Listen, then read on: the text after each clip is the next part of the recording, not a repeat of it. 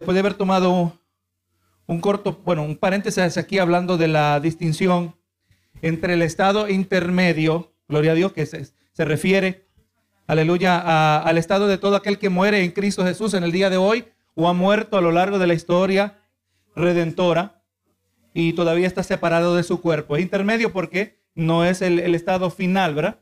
Y estuvimos hablando también de 15 características acerca del estado eterno, ¿verdad? Que sorprendentemente la palabra tiene bastante que decir. Ahora volvemos aquí, hermanos, al verso 8 de Apocalipsis 21.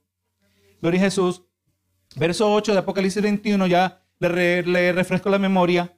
Eh, es en el verso, verso 1 donde se nos introduce el cielo nuevo y la tierra nueva. Si usted recuerda, en el verso 11 del capítulo 20 nos dice que, que de repente del cual huyeron en la tierra y el cielo y no se encontró lugar para ellos. O sea, la creación se reversó, el acto creador, donde aquello que había sido creado, eh, todavía contaminado por el pecado, se desvanece en un instante. Ahora, en el capítulo 21, un cielo nuevo, una tierra nueva, una nueva creación que opera conforme a diferentes reglas, eh, habitantes de los cuales somos nosotros, que, que eh, tenemos una existencia, una existencia física que opera conforme a diferentes reglas también. Gloria a Jesús. Y vemos que aquí en el verso 8, en medio de todo lo que se nos está diciendo, aquí viene una seria y solemne advertencia, ¿verdad? Eh, aunque esta advertencia no aplica a los habitantes en aquella distinta futura ciudad de la cual seremos nosotros parte, así Dios permita, pero una, una advertencia, una, un, recorda, un recordatorio a la audiencia actual, al que está leyendo la carta, ¿verdad? Gloria a Dios, diciendo, de, hablando de quiénes son los que están destinados al lago de fuego y azufre. Y aquí comienza el verso 8, dice, Gloria a Dios, el verso 7, contrastemos el verso 7, dice, el que venciere heredará todas las cosas, ¿verdad? El que venciere heredará todas las cosas y yo seré su Dios y él será mi hijo. Ahí no está diciendo una característica que habíamos hablado de los futuros habitantes, ¿verdad? Es uno que es vencedor, es uno que no se da por vencido. Te recuerda el domingo estábamos hablando que somos llamados a resistir al maligno, ¿verdad? Firmes en la fe. Resistirlo no conforme a fuerza de voluntad humana, pero con conocimiento de la palabra, pero un conocimiento que es integrado en nuestros corazones, que define la manera que pensamos. Amén. Viene un problema, y usted tiene que examinarse a sí mismo si usted está siendo moldeado de esa manera. Cuando viene una situación, inmediatamente, aleluya, de alguna manera tiene que venir la palabra a su mente. ¿Qué dice la palabra acerca de esto? ¿verdad? Tiene que venir esa clase de pensamiento. ¿Qué dice la palabra acerca de esta circunstancia? Por cuanto Dios tiene todo que decir acerca de todo aspecto de nuestras vidas. Pero aleluya, vamos a hacer así, caracteriza al que vence. Pero ahora el verso 8, ahora dice, pero los cobardes, contrastando a los vencedores. Los cobardes, aquellos que, que carecen de, duración, aquellos que no pudieron perseverar, eh, eh, aquellos que se apartan cuando su fe es retada o opuesta. Miramos en la parábola del sembrador, Mateo 13, versos 20 y 21 dice, el que fue sembrado en pedregales, este es el que oye la palabra y al momento la recibe con gozo. Recuerda, hermano, no se trata del que comienza. Amén. Yo me acuerdo, no sé si usted acuerda, tiempo atrás venía alguien y hacía profesión de fe y decíamos, hermanos, eh, reciban a su nuevo hermano que hoy hasta, hasta lloró, ¿verdad? Que lloró cuando pasó al frente. Y reciban y felicitemos al nuevo hermano. Y el nuevo hermano lo felicitamos y todo el mundo con, con amor sincero y el nuevo hermano no volvió. Porque la profesión no era genuina, ¿verdad? Es más, y puede haber gente, hermano, que usted se enamora de su reacción y por un tiempo, gozosos, pero no se trata de cómo comenzamos. Se trata de cómo terminamos. Es más, podemos fracasar mucho en el camino. Muchos altos y muchos bajos, nos podemos caer muchas veces, pero al final lo que cuenta es que nos levantemos, ¿verdad? En Cristo Jesús, puesto los ojos en Jesús. Y el que fue sembrado en pedregales es el que oye la palabra y al momento la recibe con gozo.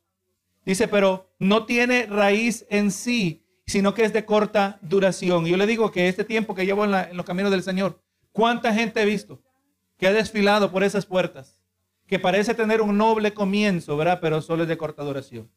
Es lamentable, el Señor nos ayude a no ser de esa clase de personas. Yo se lo he mencionado, hermano.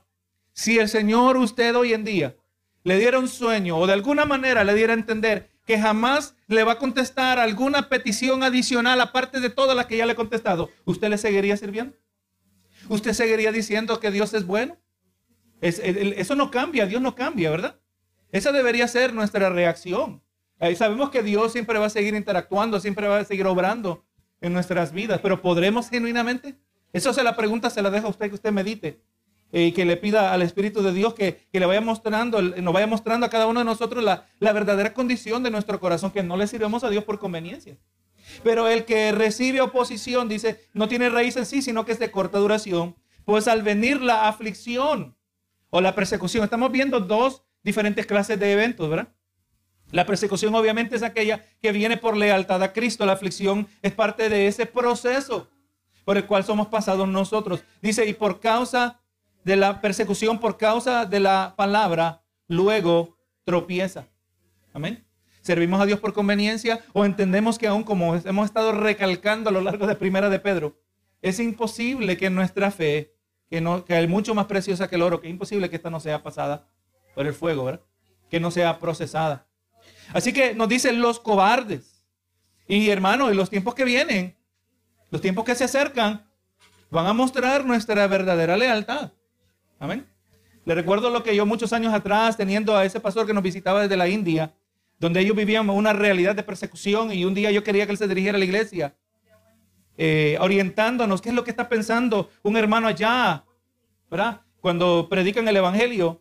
Y pues eh, quedamos pendientes que la próxima vez, la próxima vez nunca se dio, nunca pudo volver. Y digo, Señor, ¿y cómo, y cómo, cómo tratamos con la iglesia? ¿Cómo se puede preparar la iglesia en luz de, una futura realidad en este continente norteamericano, verdad? Aleluya. Y lo que Dios claramente me, dio a entender que había estaba complicando algo demasiado, algo que era simple de entender. Gloria a Dios, los cristianos no necesitan un entrenamiento especial para la persecución. Lo que Dios me pone en mi corazón es enséñales a ser buenos cristianos. Amén. El que es un buen cristiano, el que ama a Dios, no importa las demandas que vengan, gloria a Dios, porque ama a Dios, esa va a ser la, la, fuerza principal, ¿verdad? Su amor a Dios, que va a vencer todos los obstáculos. Gloria sea al Señor. Pero los cobardes, ahí está la advertencia. Recuerde, ya el libro de Apocalipsis culmina aquí, pero este libro de Apocalipsis comenzó con siete epístolas a siete cartas, a siete iglesias. Siete epístolas a siete iglesias, siete cortas eh, reprensiones, ¿verdad? La audiencia se entendía que era cristiana. Así que por lo tanto el Señor nos está diciendo aquí, o estaba diciendo a la audiencia original y por tanto también a nosotros, que no seamos cobardes. Amén. Nos está diciendo los cobardes e incrédulos. Aquellos que, carecen de la fe salvífica. Gloria a Dios, los que han eh, caído en escepticismo o agnosticismo. Y así muchos comienzan, hermanos. Muchos comienzan en, la iglesia, nacen en la iglesia, nacen en hogares cristianos, ¿verdad? Pero con el pasar del tiempo, la fe les robada. Se convierten en incrédulos. Dice también los abominables. Aquellos que son viles, aquellos que son contaminados, detestables. Aquellos que están completamente atrapados en, en maldad y en el mal. Y vamos mirando que aquí se nos están presentando varias categorías de personas. De uno dice, bueno, yo jamás seré de los abominables. Definitivamente no soy incrédulo. Bueno, quizás cobarde, ahí tengo que tener cuidado, ¿verdad? Pero mire cómo va progresando esto. Los abominables, ¿verdad? Dijimos, hablando de individuos que buscan un estilo de vida que, eh, que diariamente o que está diamétricamente opuesto, está en contrario a lo que enseña la palabra y son una abominación a Dios. Hermano, hay gente que si supiera lo que enseñamos en este lugar, gente que supiera lo que estamos enseñando en este lugar, quizás que no quisieran quemar la iglesia. O definitivamente hay gente que quizás ya quiere quemar la iglesia, pero Dios no lo permite. ¿verdad? Aleluya. Pero no dice los abominables y homicidas. Los que derraman sangre, los que, eh, eh, especialmente los que, poniendo en el contexto de Apocalipsis, los que han derramado la sangre del santo pueblo de Dios. Muchos santos murieron, se nos presenta en Apocalipsis que murieron durante la gran tribulación. Y le recuerdo, hermano, los que murieron, los cristianos que murieron durante la gran tribulación, no son los hermanos que se quedaron atrás. Son la iglesia. La iglesia de Jesucristo. Gloria a Dios. Los homicidas, dice, los fornicarios, aquellas personas inmorales, altamente relacionados a los homicidas, porque muchas veces el uno lleva al otro. ¿Cuántas veces el, que está investigando la muerte de, de una, asesinato de una, uno a su pareja, investigan si fue un crimen de pasión, ¿verdad que sí? Tenían sospechas de que andaba con otra. Esas cosas ocurren. Benito Jesús. Toda aquella clase de inmoralidad que violando y actuando fuera del orden de Dios establecido en el matrimonio. Se nos presenta aquí otra nueva categoría. Los hechiceros, obviamente los hechiceros. En el griego es la palabra fármacos, de donde viene la palabra farmacia y farmacéutica. Se está refiriendo a aquella clase de, práctica en el ocultismo que envuelve, también incluye el uso de las drogas. Usted sabe que, los eh, indios americanos se usan una droga que se llama el, el peyote, creo que se llama, para inducir eh, caer en un éxtasis, un trance. Los, eh, los que practican el rastafarianismo, creo que se dice, aleluya, en Jamaica, ellos usan la marihuana como parte de sus actos religiosos. O sea, o sea, está aquí diciendo que el ocultismo no es meramente algo de invocación de demonios, pero también incluye eh, usando sustancia, ¿verdad? Alterando su conciencia. Los hechiceros, los idólatras, aquellos que participaron en la adoración de ídolos o excesiva devoción o reverencia hacia una persona o cosa. Eso lo estamos mirando hoy, ¿verdad? Es más, eso fue modelado también en, la carta a los Corintios. La iglesia, de Corinto estaba estaba dividida, ¿verdad? Decía, uno decía, yo soy de, de Apolos, yo soy de Pablo. Eh, estaban divididos, estaban eh, divididos en facciones, eh, estaban poniendo su lealtad cuando deberían todos estar diciendo, yo soy de Cristo, ¿verdad? el mismo apóstol Pablo dijo, uno es el que siembra, otro es el que riega, pero el crecimiento lo da Dios. El que recibe la gloria es el Señor. Nosotros no nos podemos jactar de nada.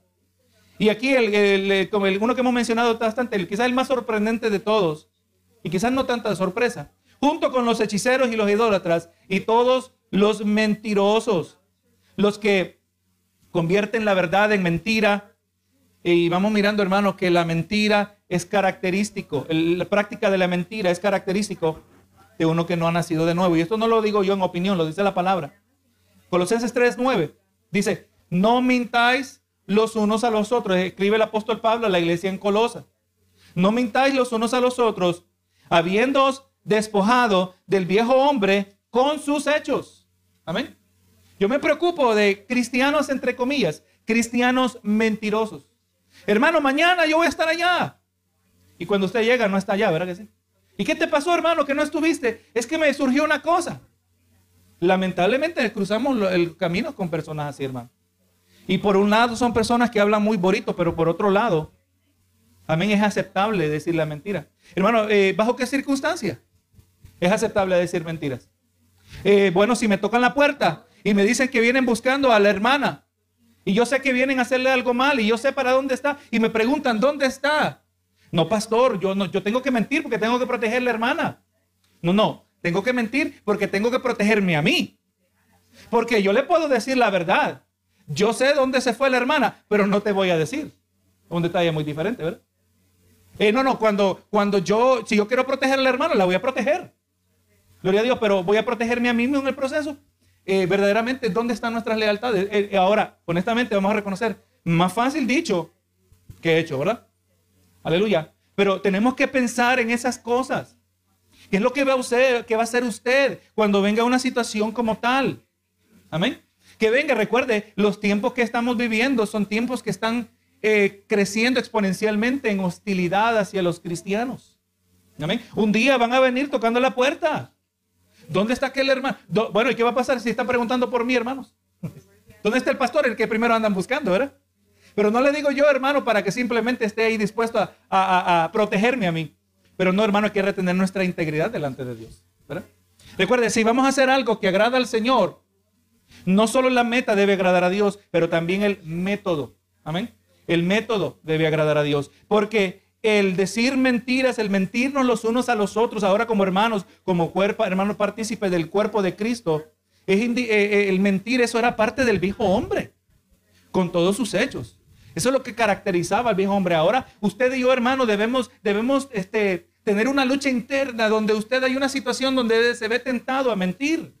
Debe haber un conflicto interno dentro de usted. Porque a veces decir una mentira nos puede, nos puede guardar, nos puede privar de, pérdidas monetarias. ¿Verdad que sí? Nos puede privar de, ruina personal, que nos desacrediten. Decir una mentira se ve tan fácil. Después yo le pido perdón a Dios. Es peligroso esa actitud, ¿verdad? Porque no sabemos el después. Pero no, hermano, aquí dice, los mentirosos, los idólatras, los hechiceros, dice, tendrán su parte en el lago que arde fuego y azufre, que es la muerte segunda. Contraste, hermano, a la eternidad, a la eterna felicidad que espera a los santos en el cielo.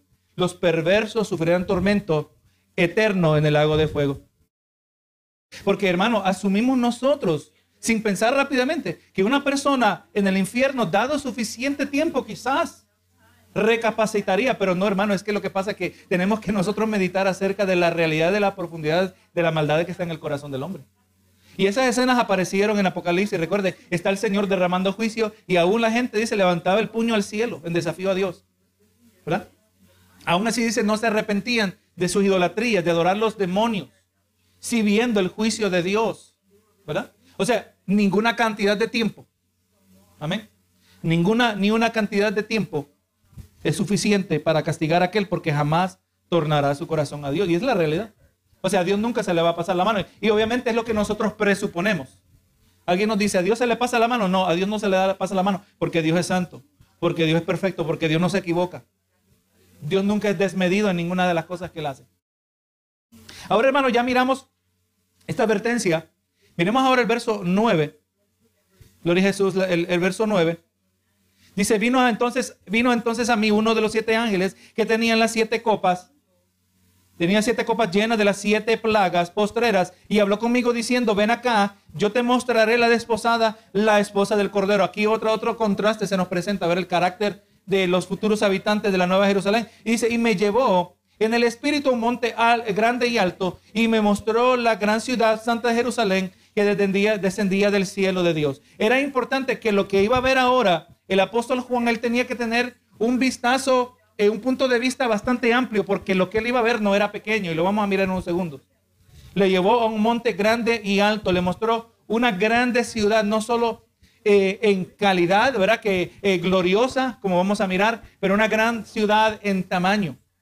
Verso 11, teniendo la gloria de Dios, oh, volvemos, y me llevó en el espíritu a un monte al, grande y alto, y me mostró la gran ciudad santa de Jerusalén, que descendía del cielo de Dios Interesante, hermano, que si morimos o ya resucitamos o ya fuimos llevados en el arrebatamiento y estamos en los cielos con Cristo Jesús, ¿verdad?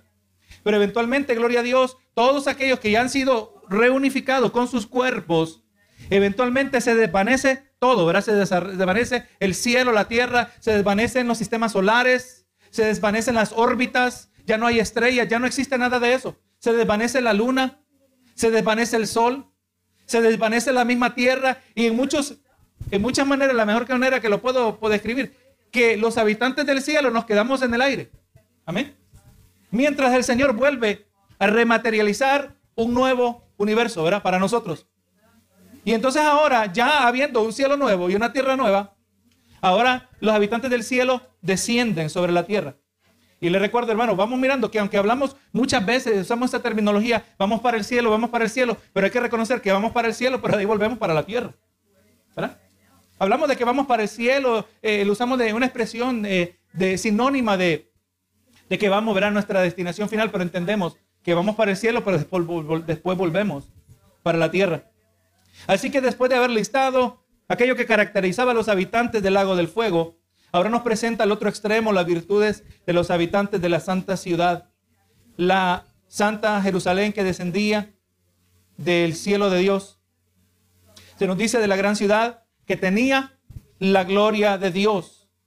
Eh, recuerda, hermano, una de las características que mirábamos la semana pasada o la antepasada, mirábamos, hermano, que es probable que ese resplandor, ese esplendor eh, va a haber un resplandecer que no es figurado, que no es un resplandecer eh, como expresión de virtud. Es posible que sea algo que sea visible, ¿verdad?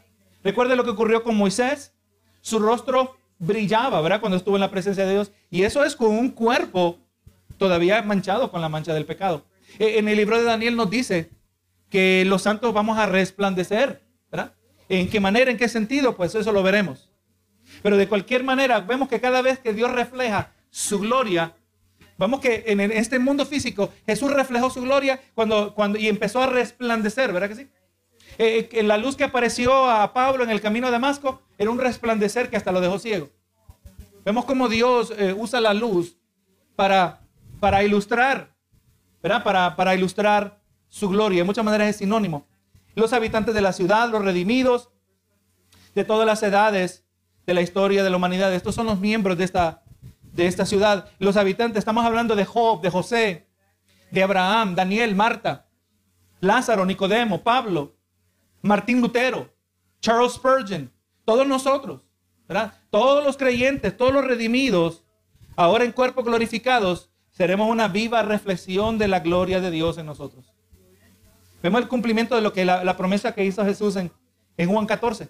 Dice, no se turbe vuestro corazón, creéis en Dios, creed también en mí. En la casa de mi Padre muchas moradas hay. Si así no lo fuera, yo os lo hubiera dicho. Pues voy, pues a preparar lugar para vosotros.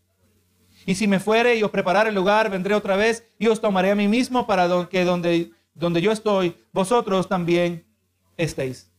Estamos hablando, ¿verdad? Se cumple, ahí está el cumplimiento. La nueva Jerusalén es ese nuevo lugar preparado, ese nuevo y final lugar.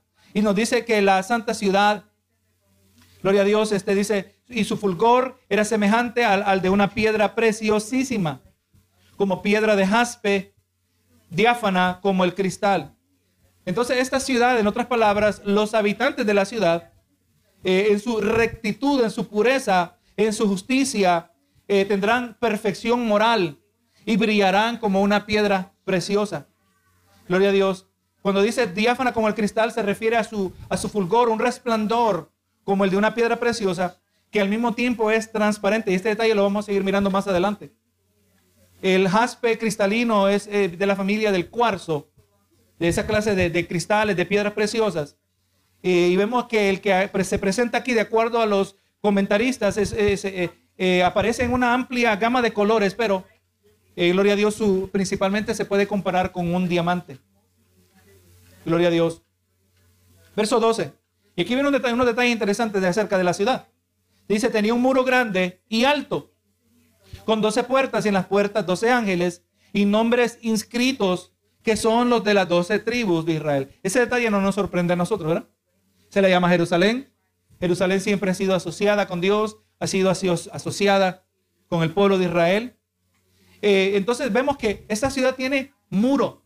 El muro en, la mente antigua, quizá para nosotros no tanto, en el contexto donde vivimos, pero en la mentalidad antigua, las ciudades que tenían muralla, eso era eh, significaba la seguridad de la ciudad. ¿verdad? Tenían la habilidad de cerrar la puerta, eh, cortar todo el acceso. Y vemos la importancia que se da aún después del cautiverio babilónico, donde el pueblo retorna y bajo el ministerio de Nehemías, reconstruyen las murallas de la ciudad. Gloria a Jesús. Y entonces, hermano, un, un, muro alto, y dice que nos dice que tiene 12 puertas.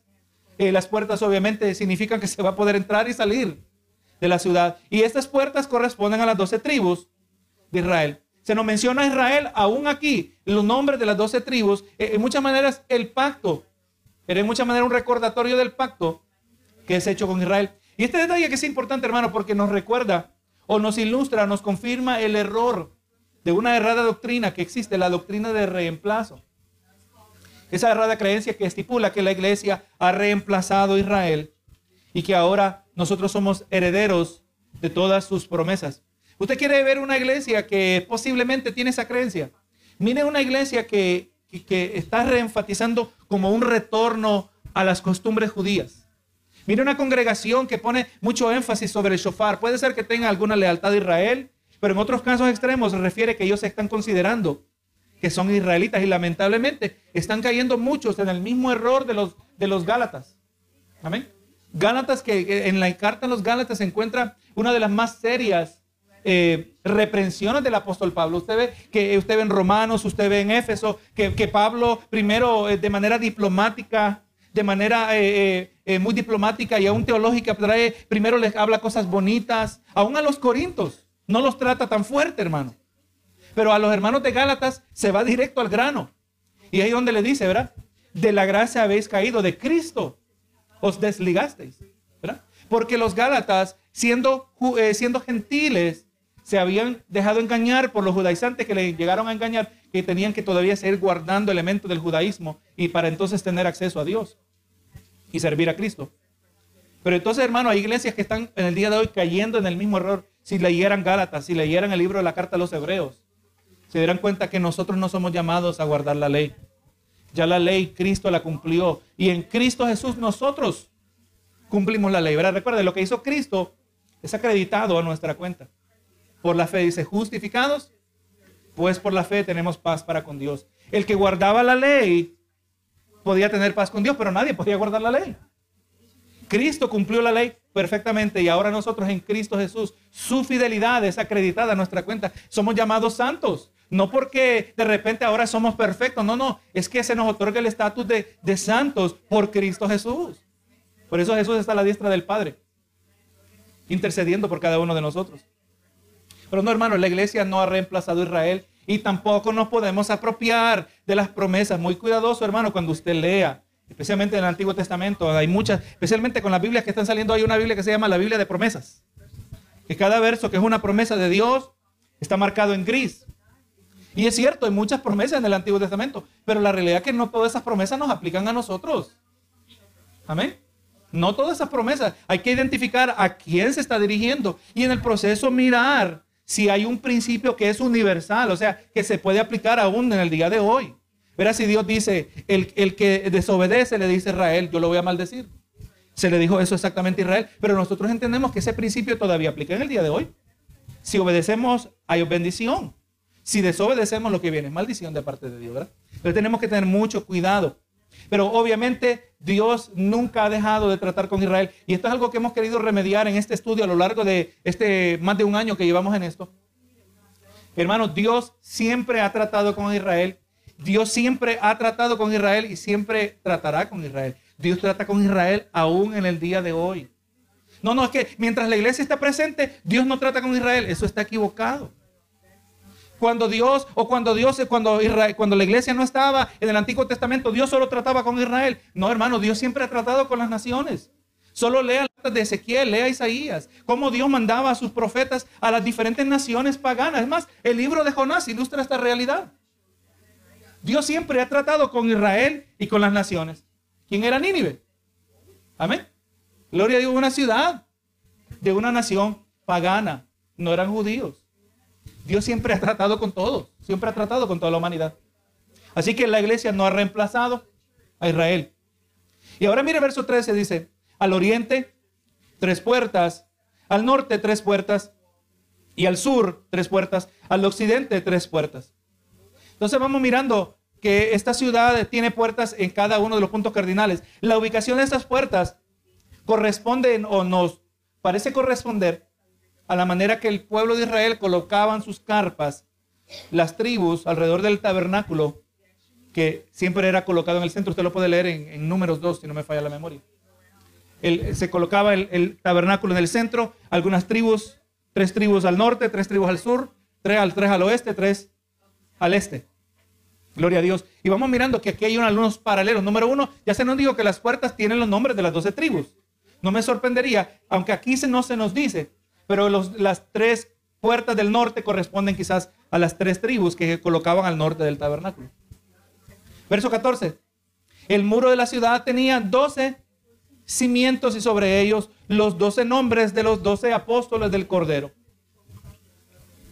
Así que los doce cimientos o piedras de cimiento llevan los nombres de los doce apóstoles. Y aquí está bien una pregunta que le dejo a ustedes porque yo no tengo la contestación. Eh, ¿Quién es el número 12? Obviamente no es Judas. ¿Es el que reemplazó a Judas? ¿Alguien se acuerda cómo se llama el que reemplazó a Judas? Matías. ¿Será Judas o será Pablo? Lo vamos a ver ahora cuando lleguemos allá. Pero son, son 12. Gloria a Dios. Y vemos, hermano, que también estos 12 apóstoles representan el pacto, la visible señal del pacto que Dios hizo con la iglesia. Aquí vemos señales del pacto con Israel. Vemos señales del pacto con la iglesia. Pacto del cual los apóstoles son el fundamento. Esto lo vamos a ver en unos minutitos. Estos dos versos también nos presentan una interesante noción acerca del futuro de la iglesia y el futuro de Israel. Vamos mirando, hermanos, que aparentemente Israel y la iglesia tienen un futuro común, tienen un futuro entretejido. Amén. Vamos mirando que entre nos vamos introduciendo a la eternidad, ya no va a haber necesariamente dos entidades o ya no, obviamente no hay eso de que la iglesia represente a Israel. Israel, la representación de Israel está presente. Se cumplirá lo que la palabra prometió y todo Israel será salvo. Hablando de la, de la nación, no estamos hablando de la nación en el día de hoy, ¿verdad? Pero el remanente fiel que se encuentra dentro de Israel serán salvos. Va a haber una nación, va a continuar. lo que le dijo Jesús, le dijo, mejor dicho, a David, que uno de sus descendientes estaría sentado en el trono para siempre, se cumple, ¿verdad? Aquí. Pero mire, hermano, el futuro de la iglesia y el futuro de Israel es común, tienen, tienen el, similar o el mismo futuro. Mire lo que nos dice Romanos 11, 18 al 25. Pues, no, está aquí hablando a los hermanos romanos que son gentiles y que les está diciendo que, que, recuerden que son gentiles, que ellos no son judíos, eh, eh, no tienen ese fundamento. Dicen, no te jactes contra las ramas. Y si te jactas, sabe que no sustentas tú a la raíz, sino la raíz a ti. Pues, pues las ramas dirás, fueron desgajadas para que yo fuese injertado. O sea, hablando de las ramas del olivo, ¿verdad? Israel siendo el olivo original, las ramas fueron cortadas para que fuéramos injertados nosotros el olivo silvestre. Dice, bien, por, tu, por su incredulidad fueron desgajadas, pero tú por la fe estás en pie. No te ensoberbezcas, sino teme. Así que nosotros no somos mejores que Israel, ¿verdad? Dice, porque si Dios no perdonó a las ramas naturales, a ti tampoco te perdonará. O sea, si caemos nosotros en la misma incredulidad que cayó Israel, si a ellos que eran el, pueblo original, el pueblo de Dios, Dios los cortó, aunque por un tiempo, ¿qué esperamos nosotros, verdad?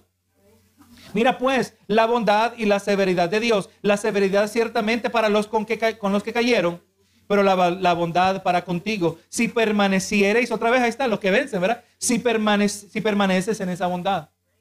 Eh, gloria a Dios. Eh, pues de otra manera tú también serás cortado. Y aún ellos, si no permanecieren en incredulidad, serán injertados, pues poderoso es Dios para volverlos a injertar. Aquí nos está dando saber lo que Dios va a hacer con Israel. Pero si tú fuiste cortado del que por naturaleza es olivo silvestre, y contra naturaleza fuiste injertado en el buen olivo, cuanto más estos, que son las ramas naturales, serán injertados en su propio olivo. Así que como ellos, siendo originalmente del olivo y fueron quitados, así también es más fácil es ponerlos porque ellos ya eran parte del olivo. Y dice, porque no quiero, hermanos, que ignoréis este misterio, para que no seas arrogantes en cuanto a vosotros mismos, que ha acontecido a Israel endurecimiento en parte, hasta que haya entrado la plenitud de los gentiles. Entonces vamos mirando, obviamente, este capítulo. Aquí también termina de desbaratar la doctrina del reemplazo, ¿verdad? El reemplazo de, de Israel. Y nos dice, aquí vemos, vamos a mirar otro pasaje importante, Efesios 2, Dice, acordaos, otra iglesia, congregación de gentiles, ¿verdad? Acordaos, por tanto, acordaos de que en otro tiempo vosotros, los gentiles, en cuanto a la carne, era llamado sin circuncisión por la llamada circuncisión hecha por mano con mano de la carne, por con mano en la carne, refiriéndose a los judíos, ¿verdad? la circuncisión a los judíos, la circuncisión siendo la señal del pacto. Ustedes no eran del pacto y fueron llamados los que no eran del pacto por aquellos que sí eran del pacto, ¿verdad? Verso 12. En aquel tiempo estabais sin Cristo, alejados de la ciudadanía de Israel. Obviamente ellos no eran parte de Israel, no eran parte del pacto, no eran la, parte de esta, de esta familia espiritual que era Israel. Dice, y ajenos a los pactos de la promesa, sin esperanza y sin Dios en el mundo. Eso y usted y yo lo sabemos acerca de nosotros mismos. Pero ahora en Cristo Jesús, vosotros que en otro tiempo estabais lejos, habéis sido hechos cercanos por la sangre de Cristo. Entonces vamos mirando, ¿verdad? Hablando de este futuro que se va entretejiendo, el futuro de Israel y el futuro de la iglesia. Antes éramos lejanos, ahora somos hechos cercanos. Porque Él es nuestra paz, que de ambos pueblos, ¿qué dice? De los ambos pueblos hizo uno. ¿Verdad? De ambos pueblos, ¿cuáles pueblos? El pueblo de Israel y ahora la iglesia, ¿verdad?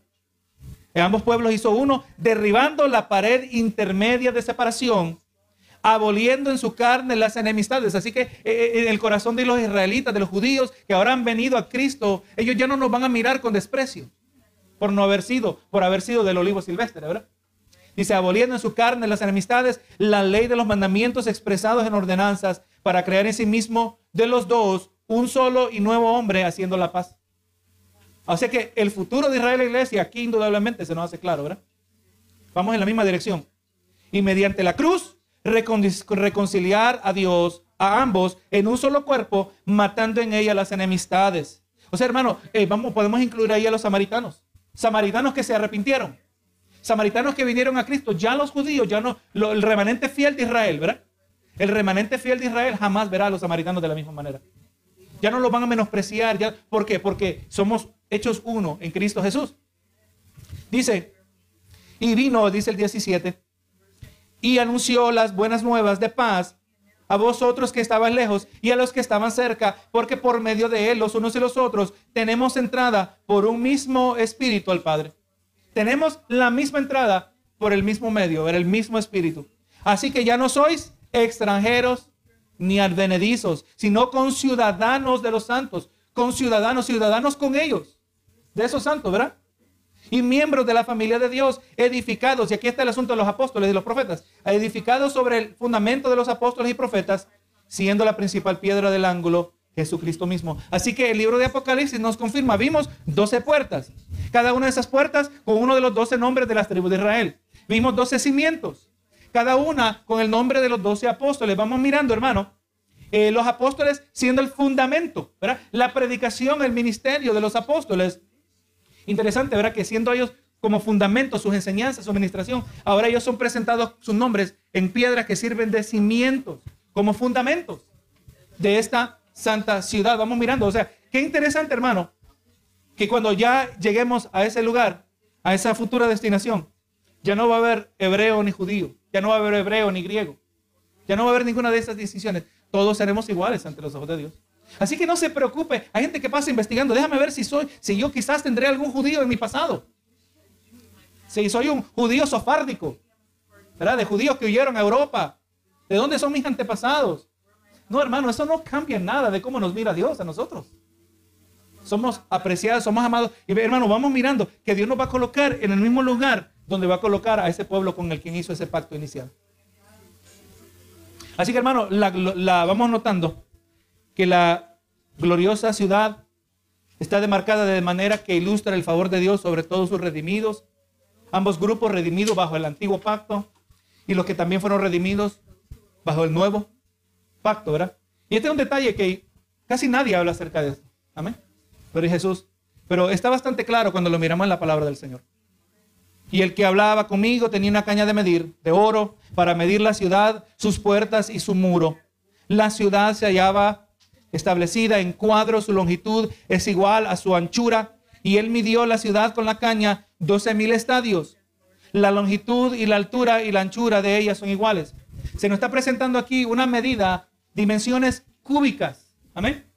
Cuando algo se mide en eh, lo largo, lo ancho y lo alto, Estamos hablando de dimensiones cúbicas, un cubo, ¿verdad? Y entonces nos está diciendo que de todo, lo largo, lo ancho, lo alto, son iguales. 12 mil estadios. ¿Usted sabe lo que es un estadio? Eh, 12 mil estadios equivale a 1.380 millas. Hay, hay, una, algunas variaciones, algunos hablan que puede ser hasta 1.500 millas. Nos está diciendo que esta ciudad mide de largo 1.500 millas. Estoy haciendo un montón de matemática hoy para ponerlo en términos que usted y yo podamos identificarnos. Entonces, 1380 millas en una dirección, aleluya, norte y sur, 1380 millas este y oeste, 1380 millas de alto. Amén. Estaba mirando, o mejor dicho, en esta ciudad hay un equivalente de 1.9 millones de millas cuadradas. Amén, casi 2 millones de millas cuadradas. Y hablando de esta ciudad. Estados Unidos aproximadamente tiene 3.8. O sea que esta santa ciudad se va a cubrir un espacio casi cercano a la mitad de Estados Unidos. Amén. Y de ahí esa misma altura, esa misma cantidad de altura, 1.9 millones o sea, y hermano, y una ciudad, ¿cómo va a ser el diseño? Solo podemos imaginar. Gloria Jesús, porque está hablando de un terreno que van a haber calles, obviamente van a haber calles, van a haber viviendas, pero no solo van a haber viviendas el norte y sur, pero van a correr en otro eje. Amén. Eh, va a correr vertical. Los bloques no solo van a correr norte, sur, este y oeste, pero van a correr hacia arriba, hacia abajo también. Benito Jesús. Estamos hablando de una ciudad, hermano, que es un poquito menos o un poquito más que la mitad de este país y así también es de alta.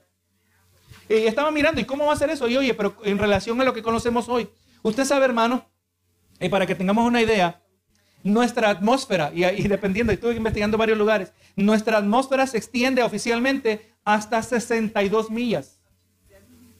Amén. Donde ya oficialmente usted sube verticalmente por 62 millas, usted ya ahora se encuentra, puede estar en órbita. Amén. Puede estar flotando. Se acabó la atmósfera. Y, nuestro, y la nueva ciudad no sube 62 millas de alto, sube 1380 millas de alto. No tenemos con qué compararlo, hermano. ¿Verdad? Gloria a Jesús. No vamos, eh, y se me, ahora se me ocurre un dato que hubiera mirado a qué distancia está la luna, pero también la luna ya no va a importar porque la luna ya no va a estar tampoco. Gloria Jesús.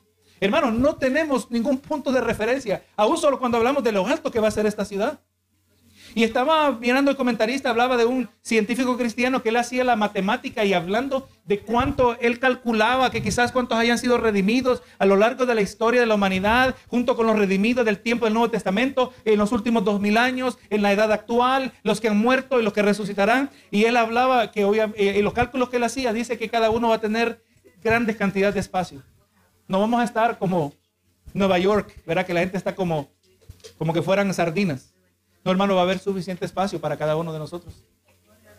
Hermano, pero lo que a mí más me sorprende es que va a tener una altura sin precedente. Si, hubiera, si el planeta todavía tuviera atmósfera, que ya no va a tener atmósfera, amén, eso ya no va a existir. Ya no va a haber necesidad de la capa de ozono porque el sol ya no va a existir. Esta ciudad va a subir, hermano, un tamaño gigantesco, ¿verdad? Que no podemos imaginarlo. Y vamos a, leer aquí rapidito, ¿verdad? Vamos a ver si logramos terminar este capítulo. Y midió su muro 144 codos, la medida de hombre, la cual es de ángel. La medida que, la, medida que usa un hombre es la misma medida que usan los ángeles. Un codo se refiere a la distancia promedia entre el codo y el dedo de en medio, el dedo, el dedo en medio de la mano, el dedo, el dedo del corazón que le llaman. Aproximadamente 18 pulgadas. El muro mide aproximadamente 216 pies.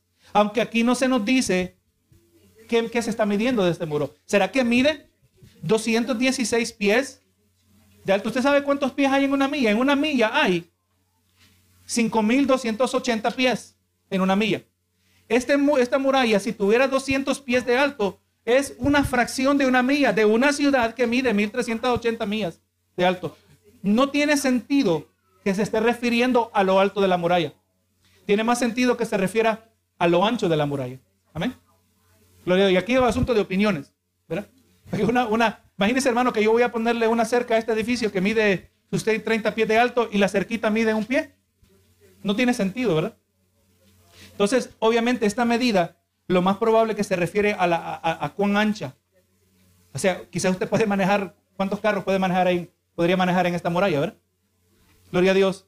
Nos dice aquí rápidamente, el material del muro será de jaspe, pero la ciudad era de oro puro, semejante a vidrio limpio, como dijimos, el jaspe, una gema similar al diamante eh, en los tiempos antiguos, y la ciudad de oro, pero al mismo tiempo de oro puro, pero similar al vidrio, al vidrio limpio. ¿Con qué lo comparamos? No tenemos con qué compararlos. Pero vamos mirando que los muros de la Nueva Jerusalén serán translucientes. Eh, de ninguna manera van a bloquear la luz de la gloria que va a emanar de esta ciudad. Eh, y en todo esto, aunque vamos a mencionar aquí rápido, importante notar que los nombres de las gemas, las piedras preciosas, han cambiado, sus nombres han cambiado bastante con el pasar de los años. Así que dependemos aquí de arqueólogos, comentaristas que han estudiado estos encuentros. Para tener una idea de estas piedras. Nos habla de los cimientos del muro de la ciudad, estaban adornados con toda piedra preciosa. El primer cimiento, dijimos, el jaspe, jaspe. El segundo, zafiro, una piedra azul de color el tercero, ágata, una piedra que es azul como el cielo, pero con franjas de colores. Esmeralda, una gema de color verde. Verso 20. El quinto, ónice, una piedra blanca con rojas, con franjas rojas. Una piedra blanca y roja con franjas. Cornalina, piedra de la familia del cuarzo, cuyo color eh, viene de diferentes tonos de rojo. El crisólito, piedra transparente, de tonos de color dorado y amarillo Berilo, piedra que varía en color eh, verde, amarillo y azul. Topacio, piedra amarillo y verde. El crisopraso, piedra verde con tinte dorado. Jacinto, piedra azul o violeta. Y aquí amatista, gema morada. Ahora, hermano, es importante, aquí mencionando todas estas gemas que se nos presentan, que eh, nosotros con ninguna autoridad podemos explicar qué significan esas piedras preciosas. El mejor, el mejor paralelo que yo le puedo hacer es compárelo con la lista de las piedras preciosas que aparecen en el pectoral de sacerdote, el que presentaba sacrificios delante de Dios. Obviamente tienen un significado. Amén. Y me acuerdo, estaba, me alegré, estaba viendo un comentarista que decía que él se molestaba cuando escucha personas que vienen presentando una lista como esta, le dicen, y que el, este color representa esto y que esto representa lo otro, aleluya, cuando la palabra no exactamente lo dice, ¿verdad? Así que no, nos limitamos a reconocer que tienen significado, pero nosotros no sabemos cuál es su significado específico, ¿verdad? De cada, la decisión de cada piedra preciosa. Verso 21. Las doce puertas eran doce perlas. Cada una de las puertas era una perla. Hermano, estamos hablando de, de una, recuerden, la perla viene, viene de las ostras, pero que estamos hablando de puertas de un muro, pero esta no es una ostra, obviamente. Esto no va a venir de una ostra normal. O mejor dicho, probablemente no va a venir de una ostra. Recuerde, ya no hay mar. Pero aquí no está diciendo la abundancia, la riqueza, el esplendor, ¿verdad? Eh, que, que, aquello que es tan valioso hoy, porque es algo escaso, en aquello va a ser tan abundante que estamos hablando de gigantescas puertas. ¿Qué tamaño tiene la muralla? Yo le digo que tiene por lo menos más de 216 pies de altura. ¿Verdad? Y aunque fueran las puertas de 200 pies de altura, está hablando de, de 12 puertas de perla. Gloria a Dios. No, no tenemos, obviamente, otra vez. No tenemos con qué compararlos. Dice, y la calle de la ciudad era de oro puro, transparente como el vidrio. Este, este oro es diferente al oro de hoy. Un vidrio transparente. Verso 22, y no vi, en, no vi en ella templo, porque el Señor Dios Todopoderoso es el templo de ella y el Cordero. Hermano, este detalle, hermano, en todo, en todo Apocalipsis, es aquí la primera vez que no hay templo. Amén. Hubo un templo milenial, un templo por mil años. Hubo el templo donde se introduce el anticristo y se presenta como Dios. Y por primera vez ahora ya no hay templo. Dijo un comentarista, dice, la adoración será la vida y la vida será la adoración. Ya no hay templo. Nosotros como pueblo suyo siempre vamos a estar ante su presencia. La gloria de Dios va a llenar el cielo y la tierra y no habrá necesidad de ir a ningún lugar para adorar a Dios. Mire cómo es eso, ¿verdad? Tremendo esto. La ciudad, dice el 23, no tiene necesidad del sol ni de la luna que brillen en ella, porque la gloria de Dios la ilumina y el Cordero es su lumbrera. Estamos hablando de Dios que es omnipresente. Hoy tenemos, entendemos, hoy nosotros conceptualizamos la luz que siempre viene de una fuente. Ahí hay donde hay fuentes de luz, la luz va a correr en, en diferentes direcciones dependiendo de las luces. Pero ahora estamos hablando de un Dios que es omnipresente, cuya gloria va a iluminar la tierra y vamos a ver una iluminación de una manera que jamás hemos visto. Ya no van a haber sombras. Yo siempre hablo, miro estas bancas. Por iluminado que esté aquí, siempre hay bancas. Siempre hay. Siempre hay bancas. Siempre hay sombras. ¿Verdad que sí? Estamos hablando de una luz que viene de todos lados, porque viene de Dios mismo. No va a haber sol, ya no va a haber estrellas, ya no va a haber la luna. Y con esto dice, las naciones que hubieran, sí, que hubieran sido salvas andarán en la luz de ella. Y los reyes de la tierra traerán su gloria y honor a ella. Ya no va a haber, hermano, como miramos en Apocalipsis 20 que se levantan de la nación aún bajo un perfecto gobierno, se levantan ver en contra de Jesucristo en la guerra de Gog y Magog. Ya no, hermano, ya todos van a estar humildes, humillados delante de Dios. Todos los reyes de la tierra. Recuerden, la palabra nos describe a nosotros que seremos un real sacerdocio. Somos un real sacerdocio y un día lo seremos en un sentido físico. Dice, y sus puertas nunca serán cerradas de día, pues allí no habrá noche, ya no va a anochecer, ya no va a oscurecer.